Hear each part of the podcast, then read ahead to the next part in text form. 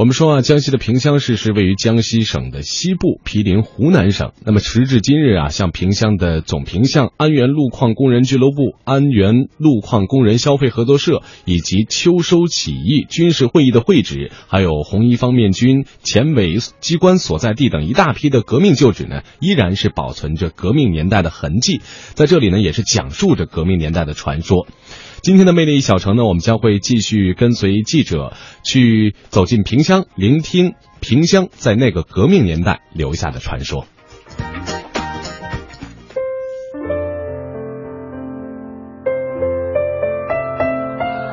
历史在这里改写。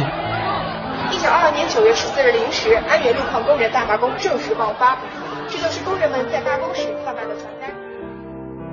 历史。从这里开始，秋收时节暮云愁，霹雳一声暴动。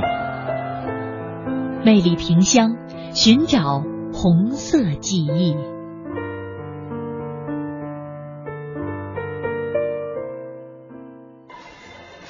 一九二二年九月初，毛泽东的安源在这里呢召开了党支部会议，做出了组织路况两局工人大罢工的决定。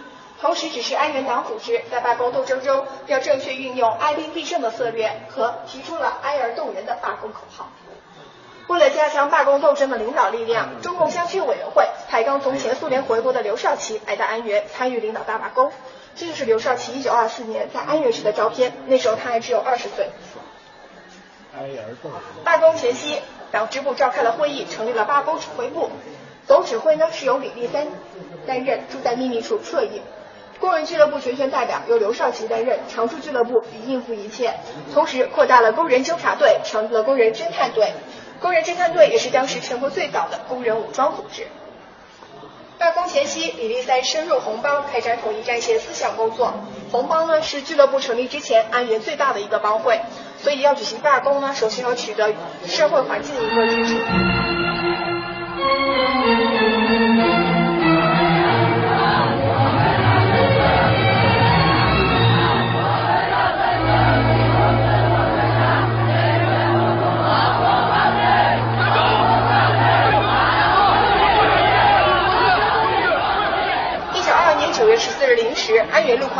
罢工正式爆发，这就是工人们在罢工时贩卖的传单。俱乐部全体工人弃白，全文共二百一十七个字，是俱乐部全体工人血泪控诉路矿当局欺压工人罪行的檄文。从另一个角度也反映了俱乐部在领导工人罢工时十分注意斗争策略，以争取社会和舆论的支持与同情。这边是一九二二年九月十六日刘少奇与路矿当局进行谈判时的地点——公务总会，我们现在也称它为谈判大楼。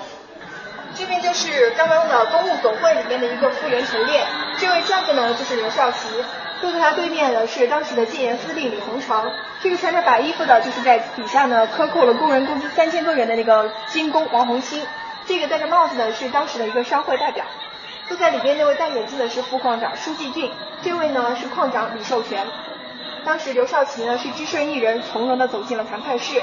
他也是运用了副矿长和矿长以及矿上与军队之间的种种矛盾，获得了谈判的成功。哼，一口气提出十七个复工条件，太多了吧？这十七个条件是全体路矿工人一决的结果，一个不多，一个不少。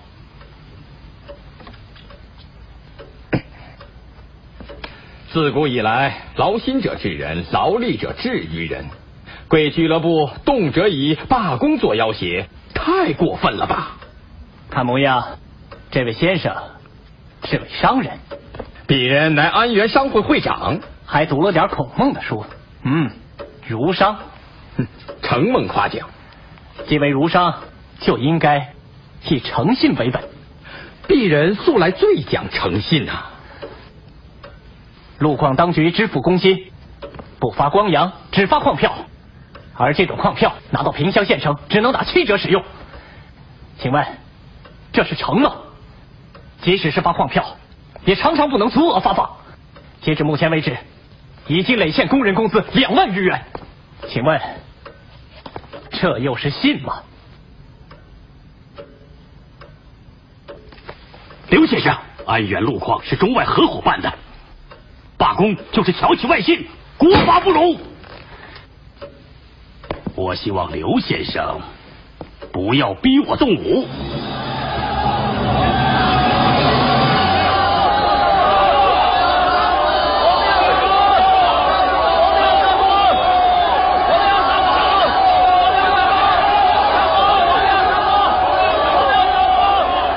兄弟们，不能开工了，怎么不能开工了？兄弟们经过一番纠缠，历史终于改写。先生，李先生，林矿长，啊有件事想请李先生帮忙啊，是为罢工的事吧？可惜呀，我是在野之身，心有余而力不足啊。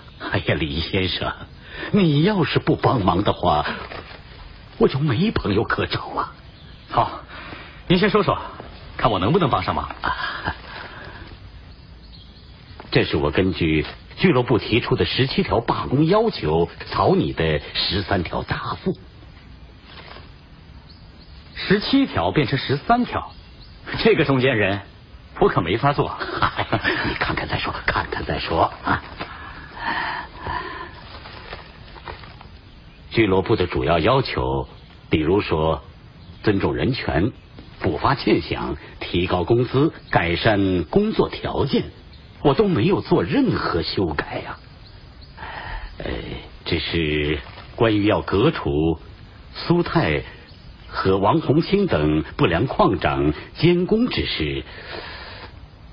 李先生，路矿的高层人事异动是由汉冶平总公司负责的，我无权处置啊。嗯。好吧，那我去找他们谈谈。那好，那就谢谢李先生了。一九二二年九月十八日，俱乐部与路况当局正式签订了条约十三条。随后呢，工人们举行在半壁街广场举行了盛大的庆祝大会，至此罢工胜利结束。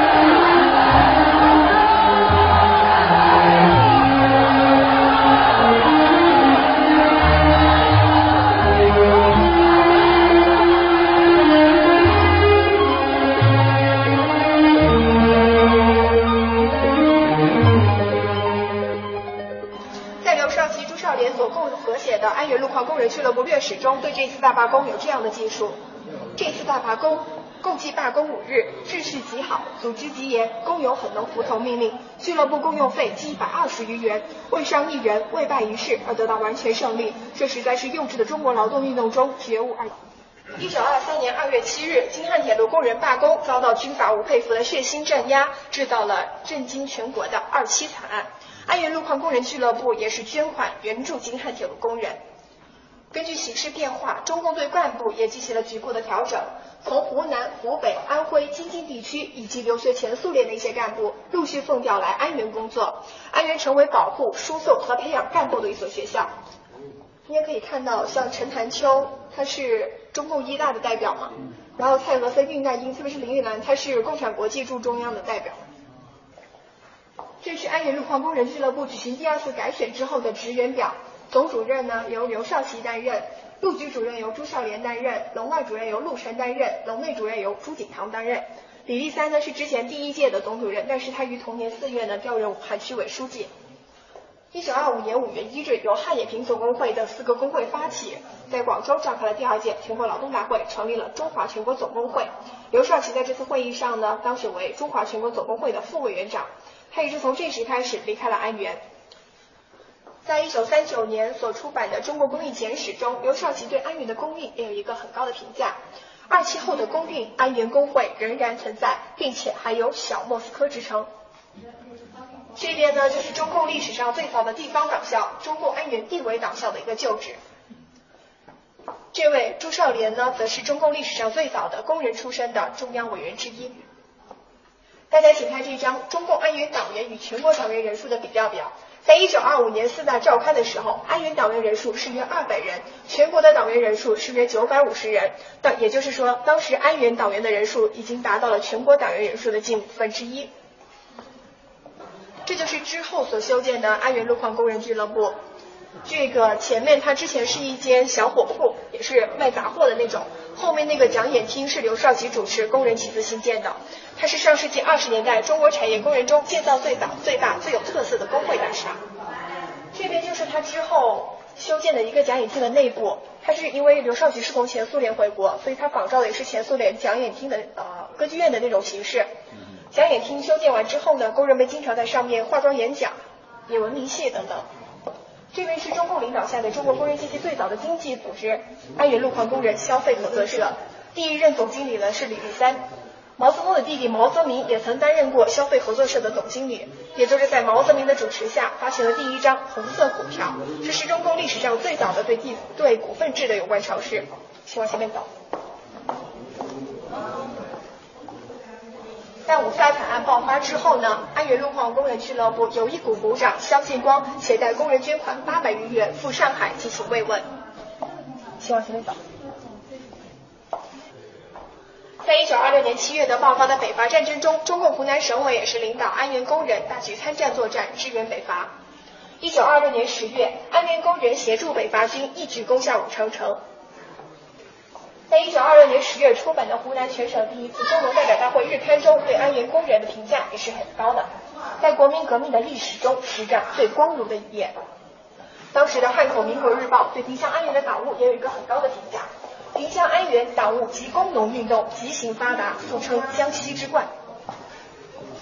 在一九二七年呢，蒋介石在上海发动了四一二反革命政变。七月一十五日，汪精卫在武汉公开叛变革命，轰轰烈烈的第一次国内革命战争是以失败而告终。同时，萍乡也爆发了六五事变，工人们遭到了土豪劣绅的围追堵截。后来呢，安源工人是在共产党员陈昌仁的带领下呢，粉碎了敌人预备围攻安源的这个阴谋。中共湖南省委呢，给安源呢制定了这样的策略。表面虽极端灰色，内部则招兵买马、积草屯粮，以图到时一用。在这个策略的指导下，安源党员仍有七百人之多，安源工会仍然公开活动，矿井队被我党完全掌握。这边呢，就是毛泽东所书写的西江月秋收起义的一个过程，描述的就是秋收起义的这个过程。西江月，秋收起义，军教工农革命，旗号镰刀斧头。匡庐一带不停留，要向潇湘直进。地主重重压迫，农民个个同仇。秋收时节暮云愁，霹雳一声暴动。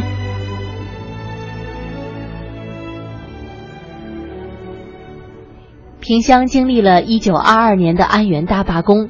见证了毛泽东在这里策划秋收起义，寻找到中国革命发展的正确道路。而作为开采煤炭超过百年的著名老工业基地，萍乡已经在二零零八年三月十七号被公布为我国首批十二个资源枯竭城市之一。如今的萍乡其实已经开始转型，由资源枯竭型城市向发展新兴工业和传统工业结合。同时发展成为一个旅游目的地城市，魅力萍乡正在努力着开创新的记忆。